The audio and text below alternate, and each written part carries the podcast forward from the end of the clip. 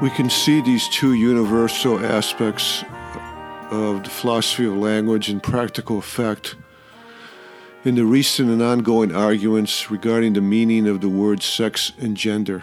Empirically, just as with water and person, the meaning of the two words come together or separate depending on the goes, either normative or pragmatic, and thus on the teleology of those using the words and trying to make them useful.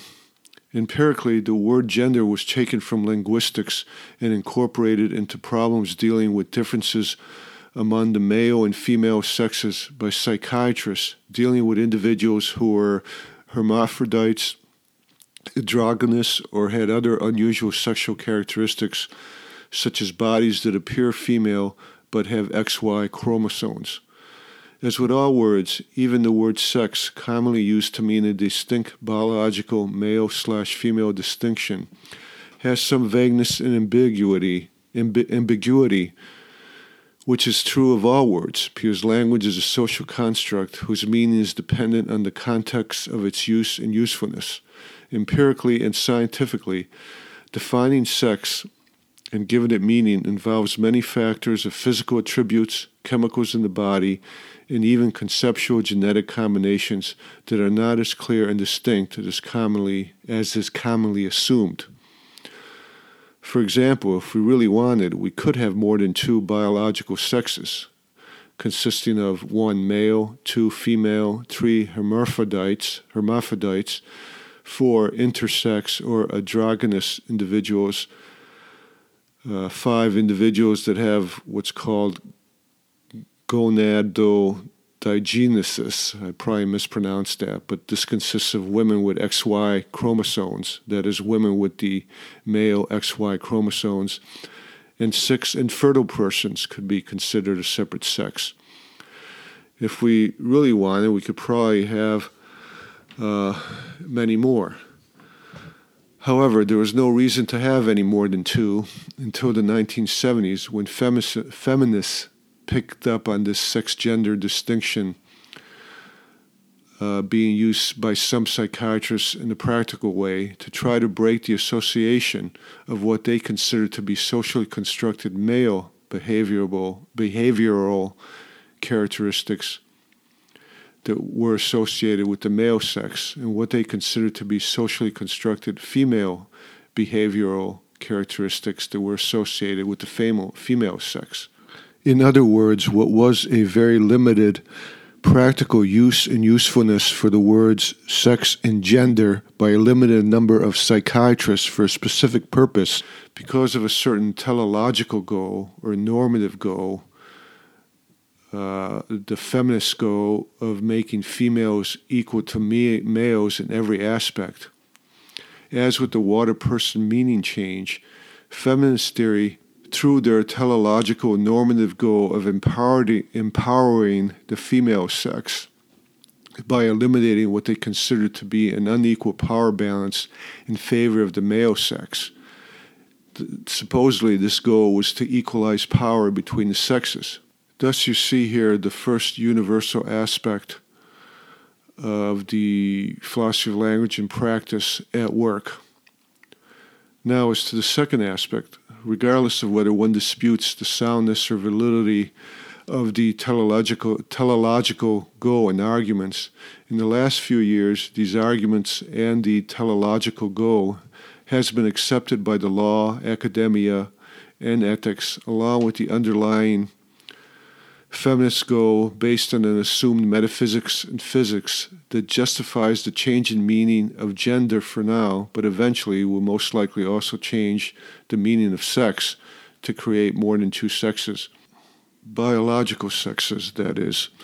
As I contemplated elsewhere, elsewhere, the ultimate goal of this change in meaning for the words sex and gender, and the change in the underlying foundational metaphysics and physics appears to be not the creation of a utopia on earth, but a heaven on earth, in which society consists of humans that are sexless angels. That is, just as in heaven, there will be no sexes or genders, just a bunch of angelic people following the powers that be and worshiping them as gods. Thanks to this teleological process taking over the monopoly on violence, which we call the law, a sex, sexless and genderless society in which individuals pretend to create their own sex and gender seems to be our foreseeable future, absent some, some catastrophe or revolution. This takes us to the second universal aspect of philosophy of language and practice. What effect would these changes in meaning for sex and gender have upon reality? Does the change in language change reality? Uh, despite everyone involved pretending to know, no one really knows the answer to this question, as this second universal aspect requires and states.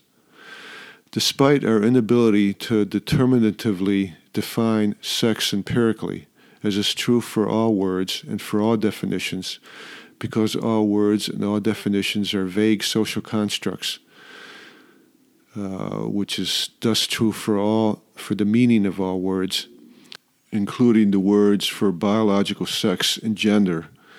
Despite the fact that all words are vague, vague in all known sense experience, we know there are two and only two sexes, two sexes, biological sexes, for purposes of reproduction, which is a fairly important aspect of reality.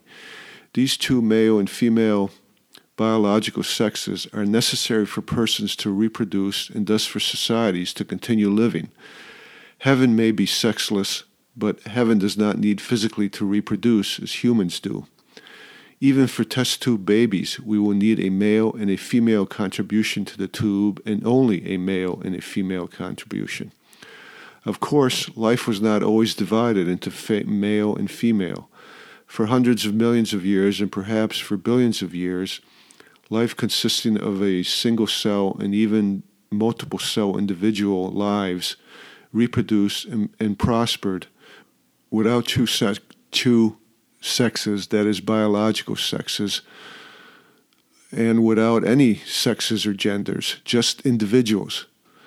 This seems to be the future desired by those who presently control our social will to power to change the meaning in the word game of language of the words sex and gender as it will soon be doing with the word game language of water and person. But will this change in language succeed in changing reality? Or, it just create a language that is a delusional reality, having little, if anything, to do with reality?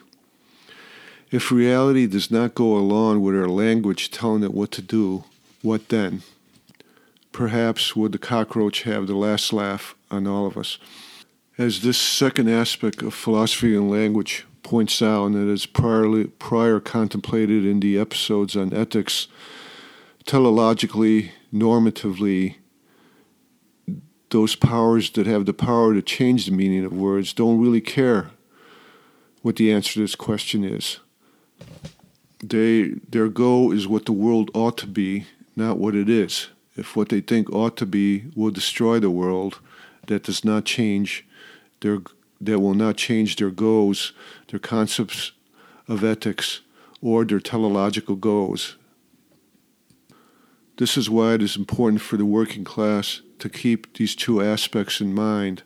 For the ruling classes in philosophy of language, as in every, as in everything else, including ethics, politics, metaphysics, physics, whatever, power is an end in itself, and this is the constant struggle that we will have with them